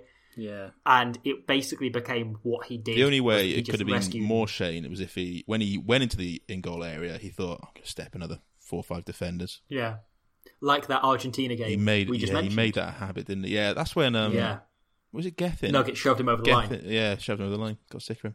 Yeah. There's another point where Shane makes another break and offload to Jamie Roberts, and once again, Paul Williams completely clatters him. And like, it's so rare to see a fullback make such a dominant tackle on somebody just one on one, especially somebody of Jamie Roberts' size. But he completely ends him. Yeah, Paul. Paul Williams made a lot of big tackles in that Yeah. game. Um, So Paul Williams wasn't built like the rest of the Samoan backline. Like weirdly, he Yeah. was somehow the smallest man in that backline, apart from Lavea, but apart from the Vea, but he's shit, so he doesn't count. yeah, not, yeah. not in so, that back line. You know, despite, so Paul Williams was six foot two and two hundred twenty-two pounds, smallest man in the backline, and yet he he very much played like all the others. You know, he kind of Yeah. learned that Yeah. this is the way you play rugby: is you clatter into everything and you batter everything you can, and you throw yourself into everything. And he was better than I remember because I remember him Yeah. just being his very confrontational fullback. Yeah. Rather than being good, and actually, it was he was a quite good player. nice to see him really covering the ground and really doing all of the actual fullback had a things good that you need to do as a fullback. Basically, yeah, ba- I thought he had a very basically good game. both fullbacks in this game, Paul Williams and Leigh Halfpenny, basically defy physics in what they do. Yeah. which is largely why I dropped physics.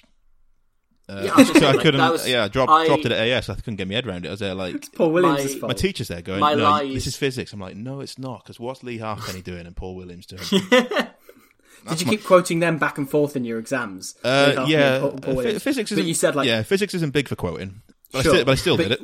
Yeah, sure. You'd occasionally say, "I don't like that question," and you say, "As Paul Williams (brackets Samoa rugby fullback) Yeah, said, not rugby world then- columnist because you know then No. I'm then I'm you know breaking copyright laws and taking rugby world's copy, which I never do. Uh, of course, don't know why I made it sound like so suspicious. Like I, I did Yeah. it. It's like Uh, it's like you've got like one of your employees at Wales Online listening and like examining yeah, you. the, the man with a gun say there. Yeah, it's, it's, it's, it's quite funny. um, I've never done that. There's another partridge reference here with Alpha Papa. yes, Uh, that's the best you can do, even with a gun to your head. That's it. I think I've got. I think, I think the you've got chicken's crossing the road now. Here's here's the theme from Ski Sunday. the theme from Black Beauty. It's brilliant. I need to watch that film. Jet. Jurassic Park. Okay, we are just. I'm not gonna. I don't. I don't mind. Do you want to just talk about Alan Partridge instead? Yeah. It, it's, Sure. it's sad that Bill Um, Withers died, isn't it? It Yeah. he is no It longer Yeah. with us. Um, but also family tragedy and all that. I apologise to the family. Yeah. Oh, No. Yeah, what else haven't we talked about in this game? What a good man. best best episode of Alan Partridge is the last episode of the first series. It is. It is. Towering Alan. It's called. Towering Alan. Yes, it is. Yeah. I'm with Kevin Eldon as the Yeah, yeah, the, yeah. the, yeah the man he meets in the lift. His name's repeatedly. Mike. Uh, Yes. Mike Sampson. Oh, Yeah. why do I remember that? Um, I once came second in an Alan Partridge themed pub quiz, on which the final question was, "How old is Alan in days?" Wow. Oh, Yeah. What, what is? um, I- I'm I'm losing my mind. What's the plot of Tyrone Allen? Is that the? It's he throws a party in his hotel room. That's it. Um, yeah, 'cause yeah, he's yeah. the- yeah. Yeah, yeah, yeah. And my, my favourite scene is when he's in the lift with um, Kevin Eldon, and he goes, "Ping." Excuse me, and the guy just starts laughing, and then, oh, it's like cars. This. That's it. That's what it's that and the you know him having been very polite and very pleasant and everything, and then he says, um, well, you know, say like, "How's the area you live in?" He's like, "Oh yes, it's very nice. Um, few too many blacks," and it just cuts to Alan taking him outside and saying, "Some people thought what you just said might be a little bit racist," and he just goes. Oh right, okay, yes, laughs and walks away. Should we use his laugh track as well on this? I Yes. think we'll get done for copyright for that. No. Nah, no one cares. The, the Steve, if Steve Coogan is bothered enough by this, like we haven't tapped his phone, therefore we're nothing for him to be angry about. I am a journalist, so I don't think he likes me. You are, you are. Have you ever tapped Steve Coogan's phone? Um, no. Not Good. yet. That There's didn't that very man sure. with the, the gun in the corner again. Uh, Rob Brydon, of course, um, for a Welsh audience, Yeah. but no, no, never Steve Coogan. You know, just just want to know what's going on with the trip. That's a point. Yeah, exactly. If you were watching the trip as a Wales Online journalist, would you have to exclusively focus on Rob Brydon and just refer to Steve Coogan as English comedian in headlines? Um, I don't know. I don't really. I I, I don't. I, I don't really write stuff uh, about that. I just I just write about rugby. Oh, okay. Yeah. Uh, I Right, okay, never mind. F- I just from this podcast, I thought you didn't write about. I assumed you must write about Alan Uh, Partridge more yeah, than I, t- I, rugby. t- I just tend to do stories about what's on this morning. Um, you know, like Holly Willoughby shocked as Philip Schofield makes double innuendo about bread. You know, It's- you know, that's what people love to read. Um, Monkey tennis. counsel him with Frank Bruno. Um, You know, the last three episodes have got progressively looser and less like anything. And each time I think we can't top it, and yet we have. yeah, well, I was just worried because I saw like you know you had one with Rihanna and she's like referencing foreign theatre and all that, and I'm there like, Yeah. well, know, I've, I've barely seen our theatre. Um, don't know why I use the word "our" there. That's, that's slightly um, xenophobic. Yeah, that's a bit, a bit. Um, I, I'd be kicked out of Alan I mean- Partridge's room there if I if I used that sort of uh, Lexus. It's but- weird to have someone that did a degree in, you know, she did it at Oxford, so she couldn't get away with not reading the texts when she did a classics degree, which is a shame. Really, I think Yeah. they should be more open Yeah, to come on, come on, guys. just not doing the work. Everyone knows doing work's Yeah. uncool. Yeah. Yeah. Do we have anything else about the game to pick up on? What game? Any other notes about that? Bradley Davies Sure. at the very at the very end. Obviously, Mm. Wales make an absolute hawlocks of it, and they're closing it out. It's, it's like seventy nine minutes, fifty eight seconds. Gethin Jenkins gets isolated. They they pick it off. Samoa get another Mm. chance. Wales then about two minutes into stoppage time get a turnover, and you think, right, okay, just you know, in the immortal words of David Jason, you know, play it cool, trigger.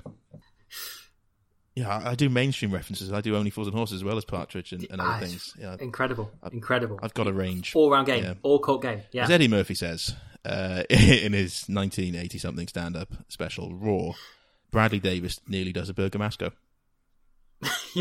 Like, he, he, he just gets the ball from the turnover and he thinks, right, let's go into Priestland. And then he proceeds to nearly fling it over Rhys Priestland's head. yes.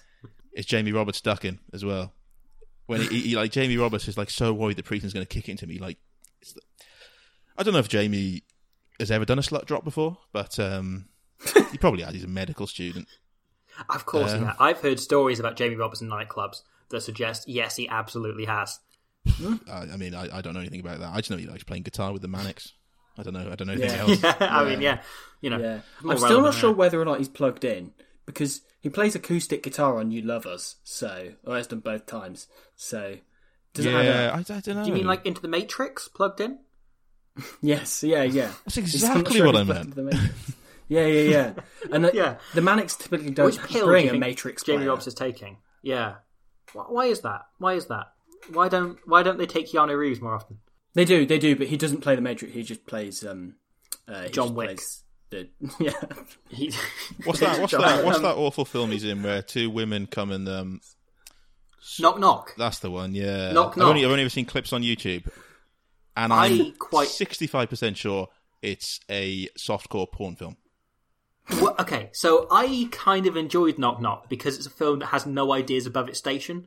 It knows has no it's ideas. the schlockiest thing. Yeah, exactly.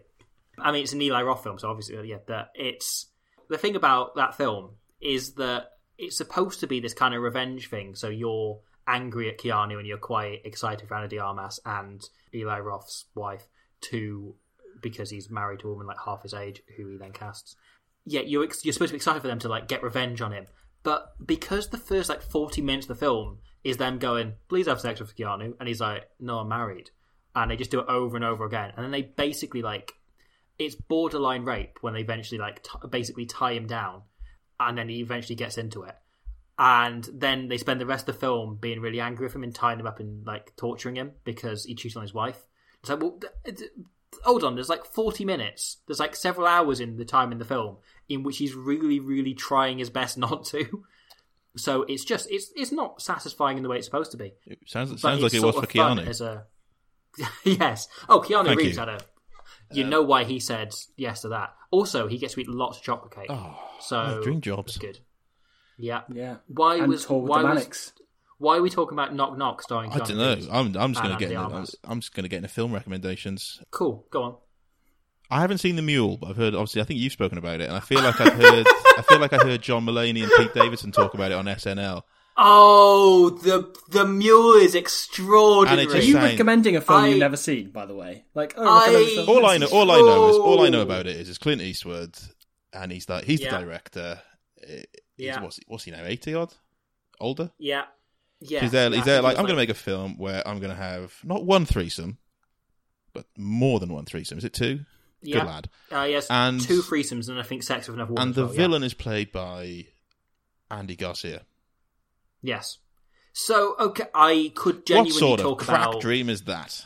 I genuinely could talk about the mule for about an hour. I think it's. I saw it once in the cinema, and I kind of just sat there in disbelief the entire time, and came out. And everyone I spoke to for about three days, more than that, about three months, I just ranted about what is this film because it's extraordinary. As you say, like it's the the the, the thing that stands out is the threesomes, and also because so. Clint Eastwood, when I'd heard before going in that he has several threesomes, I thought he was going to be playing kind of like you know his character in Gran Torino, or the kind of character you think of old man, you know, Clint Eastwood is playing as these kind of badasses, and he's not. He's playing this like doddery old gardener, it's like watching our granddad have a threesome because he's Thanks just for that. like I know. there- there's also a lot of I isn't there know. a lot of driving as well in it. Like he, he just seems intent on proving that I am Clint Eastwood. I can still drive. You know, it's just there like exactly yeah. It's like it's like it's, like, someone came for his license. It's like it's like a massive infomercial for the DVLA. It's like, look, I, I can still drive the car, and also look what else I can do. I can have threesomes. Oh,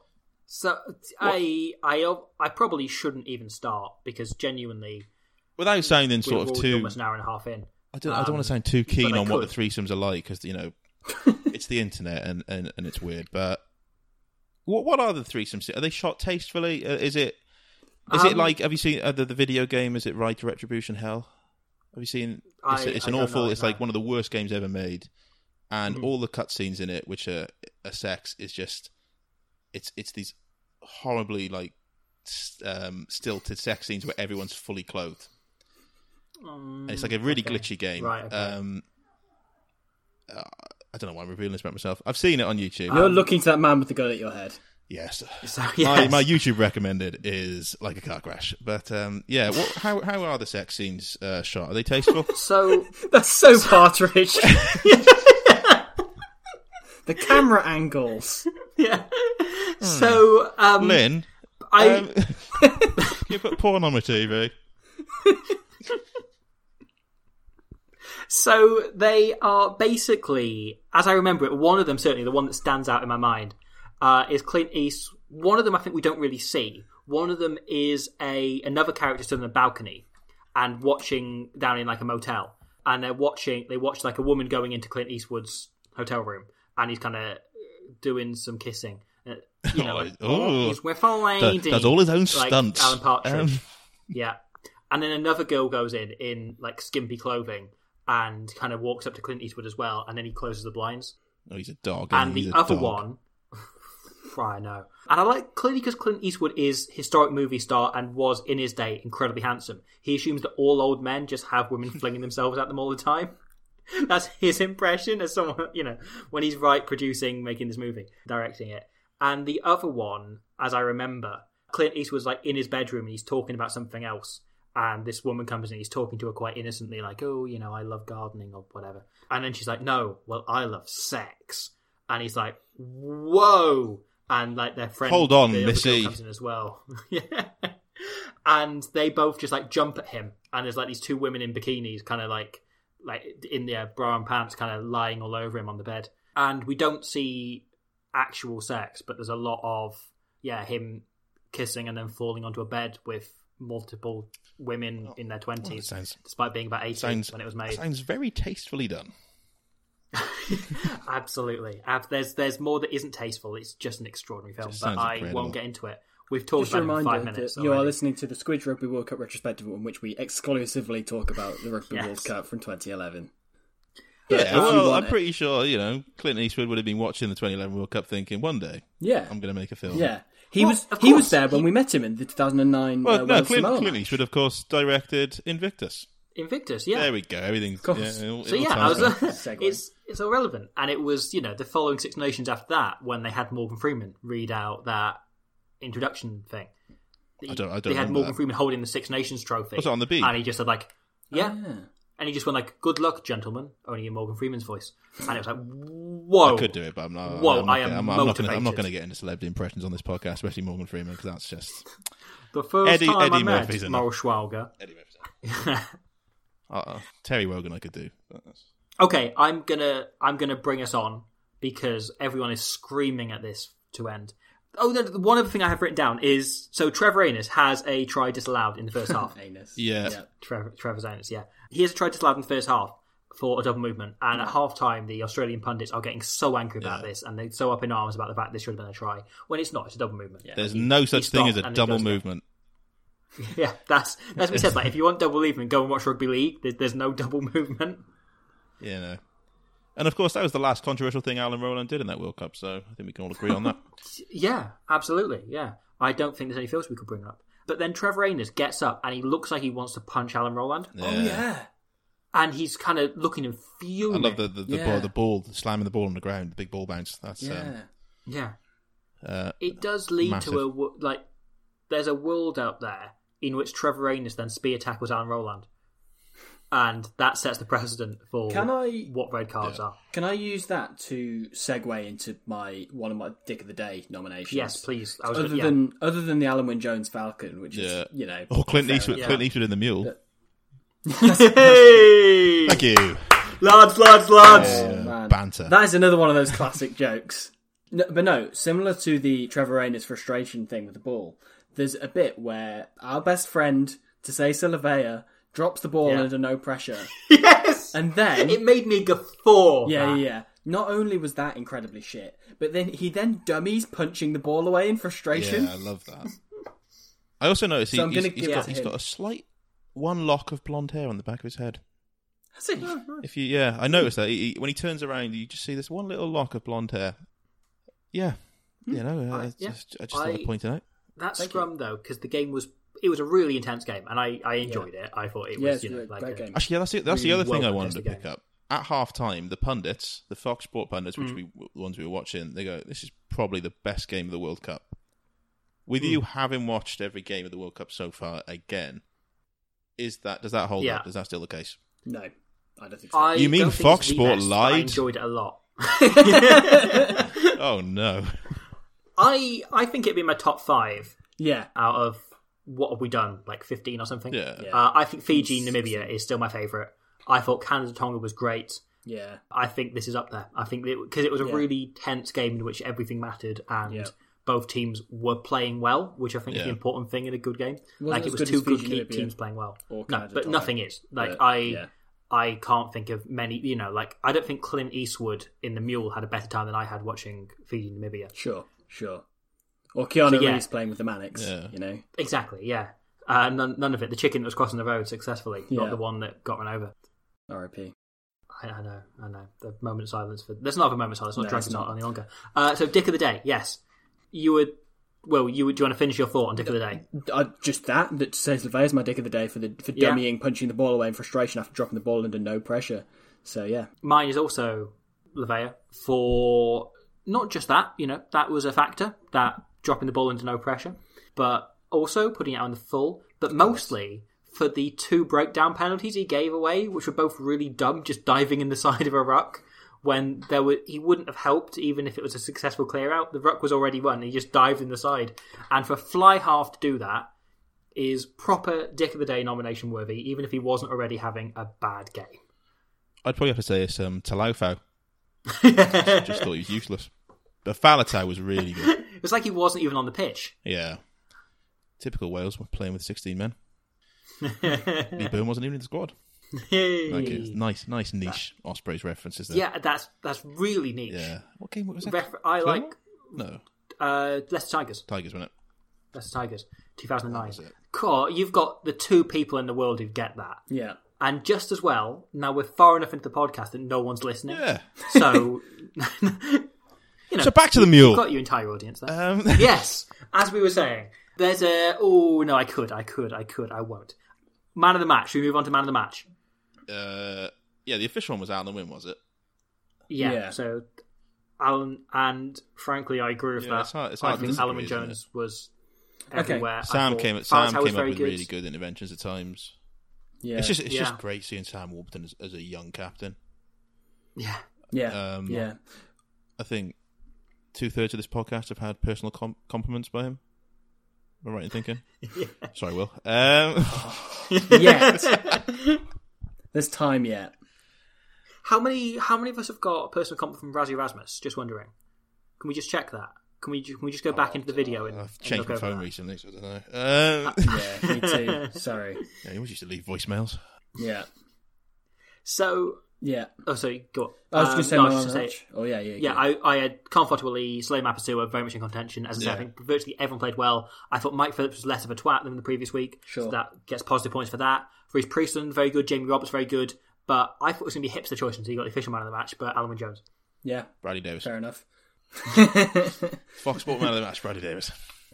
Now, I also asked for our mother's man of the match Okay. um, as well. So there's four votes on this. Right. And she said Stake that that one of them, the runner-up was Adam Jones for dominating the scrum the whole game. Okay. uh, which is a very bold mum's man of the match, mom's mom, if you want. Nice. But she went for Jamie Roberts. Quite American because- that way. Very, very you know, not going to not going to play to the English audiences that well, but uh, I- I'll allow it. unless they're from Birmingham, unless they're from Birmingham, where they say mom. But yeah, no, she went, for, she went with Jamie Roberts, Mm-hmm. who did have a really good game. As I say, one of the few people to sort of keep Yeah. Mapusua fairly quiet. So, you know, he worked pretty hard. I went for a, an, another sort of hipster choice. I wanted to go for Alun Wyn, but I kind of knew it would be an obvious selection going for him. And so, my man of the match is Shane Williams. Because Mm. in, in the first half, the amount of times he had to clean up for other people's mistakes and then make breaks himself and Oh, put it's people through such- and stuff. Such a hipster choice, the most famous, influential player on that team. The, probably Giving the greatest star Welsh man. player ever. Yeah. Giving it to the one player on either team who had a star above his head on Rugby 08. A wonderful Yeah. scrum half. Yeah. Yeah. but yeah, no, Shane was just Yeah. brilliant. And every time Wales needed something from the back line, he would pop up and do it. You know, whether it was a Yeah. line break, finishing that try, a lot of good tackles, you know. He kept Tony Tagicakibau quiet, you know. Hmm. So yeah, I'm giving it to Shane. Yeah, I, I Cool. agree with you, Mum. I think Adam Jones actually is a really good shout because he, he did not one Yeah. but two dive passes in this game. Yeah. Which I just think That's is- that's a is- is- very specific Eddie Murphy reference. Yeah. Oh, I agree with you, Mum. Adam Jones had a good game. Yeah, you know, it, was, it was one of his, his jokes to sort of. He, he did it on the sort of the, the, the circuit, and it didn't work. So he, he cut it from the, the DVD. Um, just didn't, didn't Yeah, work as it was well. ahead of his time. Yeah, Huw Bennett as well. I thought Huw Bennett was brilliant. Just had a great World So- Cup. I thought Huw Bennett was very good around the park, but Yeah, in the lead piece. up to this World Cup, I was frustrated by how poor his Yeah. lineup throwing was. And he sorted it out for South Africa and he sorted out going after this. But I'd forgotten he had this game where suddenly his lineup throwing was a bit shonky. Yeah. But there is one point in the second half where he chucks it terribly. But Luke Charteris is so tall he can just pluck it out the air ahead Yeah. Was that, was, that, was, that, was that Bennett or was that? A, I thought that was a Samoan I thought it was a line throw, yeah. where where Oh, literally Okay. no one gets off the ground, so then it's just up to Charteris to just reach Yeah. above his head, and that's that's a great line out. I love that. But yeah, there's another moment with It's Huw the- Bennett where um, I think George North is taken into touch by Alice uh, Tuilagi. Hmm. And Yeah. Huw Bennett just like becomes a human shield for him because he's just like there's this 19 year old on the floor with all these Samoans around, him. so he just basically just lies on top of him until the Samoans go away. I thought, oh, that's nice. Oh. Hugh Davis. Like it's a- not true what they say about you. Yeah. What a lovely guy. Humanitarian of the day. Cuthbert. Who's humanitarian? Oh, it's- oh, We need that It's, laugh we're track. getting, Kevin getting, Williams getting highbrow now. We need we need a laugh track badly. Okay. Do you know what? I think we've finally done it. I think think we we've finally made it to the end of the podcast. Uh, yeah. I can't believe it. Incredible scenes. Yeah. Ben, thank you very much. Uh, where can people find you other than on your sofa slash bid? My bead. Where can they find me? Um, out in the streets doing Terry Wogan impressions, but also, uh, more pertinently, on Twitter um, at Ben James one seven nine six. As the I thought there was going to be a pause there so I could do a joke. Go on. Just gentleman in the sheets, Terry Wogan in the streets. Nice. But it doesn't work because there isn't a, anything to complete it. No. No. Go on. Where Sorry, else? you say yeah, Ben Ben James, one seven nine yeah. Where else can they find me? I suppose on Wales Online if you want to Yeah. look on there. The Welsh Rugby Podcast. Search that on iTunes or whatever podcast provider is. Welsh Rugby Podcast. Uh, not the Attacking Scrum podcast because they're they're good guys, but don't you know? Don't don't start listening to them thinking it's me or Scrum Five or Flats and Shanks or any other podcast. Just, you know, don't Or the don't Squidge retrospective. don't think it's me. Oh, I- Um, obviously this podcast, listen to this one, but not the others. Uh, yeah, that's, that's about it. I think. That's, yeah. Uh, do you want my house address, phone numbers? Please, yeah, Sure. please. Um, Sure, So security uh, insurance number is uh, it's like it, it, has got a four in it. Um, Okay, okay. and and my pin number. I've forgotten it now, but yeah, you, you, you'll find it. Okay. all. Ah, That's okay. Just um, what we'll do is I'll put out the, the tweet for this podcast, and or Robbie will put out the tweet. Yeah. What I don't know what I'm about, and just to send a photo of it and attach it that way. It's yeah, fine. yeah. Yeah, that, that works. And- That's fine. It looks quite nice as far as as I'm well. aware. So you can send send it back good- as well. good shout, yeah. Might as well. Yeah. Yeah. And if any of you can find me on Google Maps on Street View, try it. You won't, but Sure. it'll waste. Are you on there? Have you got? I'm not. My dad is. Cool. Uh, in his tractor, basically just seemingly like forcing the Google van to reverse for him. Just like this lovely sort of stop motion tractor slowly moving towards a Google van. But I'm not on there. But That's fantastic. like I say, if you want to spend an afternoon looking for me, there are worse things to do. Sure, there are worse sure. things to do. Any private investigators out there? yeah. Okay. Thanks right. for joining us again, Ben. It's been a Really pleasure. Yeah. that. Absolute pleasure. Yeah. Thank, thank you for doing it. Thank you for sitting through all this nonsense to you as a listener as well. Yeah. Oh God. Yeah, The thank you. Ben. Thank you, Will. Thank yeah. I can't thank them enough, and apologise mostly. Apologise for not doing a full podcast on the mule, which I could do We will probably at some point. one day. One day it'll be the mule and Uncle Boonmee. I'll do a back to back podcast on them. So yeah, thank you very much. Please do join us next time when we'll do another game. And I'm currently trying to slow how I speak so I can get up the list and check what the next game is. It's England Georgia. England played Georgia, and England won. We do have a guest that is Yeah. quite I exciting lined can't even I, remember that. Is it Martin Johnson? Yeah, yeah, and Mike Johnson. Good. Yeah, Yeah. I meant is the guest Yeah. Martin Johnson. Eddie not, Murphy not the, wasn't not the available. Wow. Yeah. Yeah. Eddie Murphy. I mean, if you can get him on for the 2015 World Cup, I'm sure he's got views. The poor man's Ben James, but I, absolutely. yeah. I, I mean, I couldn't possibly comment. All right. Well, thank you very much for listening. Regardless, we'll see you next time for some England Rugby. Georgia. Uh, rugby. yeah, there would some of that. definitely be rugby. Otherwise, I think it's just for health and safety reasons. I'm going to call it there. Thank you very much. Goodbye. Mom deserves the best, and there's no better place to shop for Mother's Day than Whole Foods Market. They're your destination for unbeatable savings, from premium gifts to show-stopping flowers and irresistible desserts. Start by saving 33% with Prime on all body care and candles. Then get a 15-stem bunch of tulips for just $9.99 each with Prime. Round out Mom's menu with festive rosé, irresistible berry chantilly cake, and more special treats. Come celebrate Mother's Day at Whole Foods Market.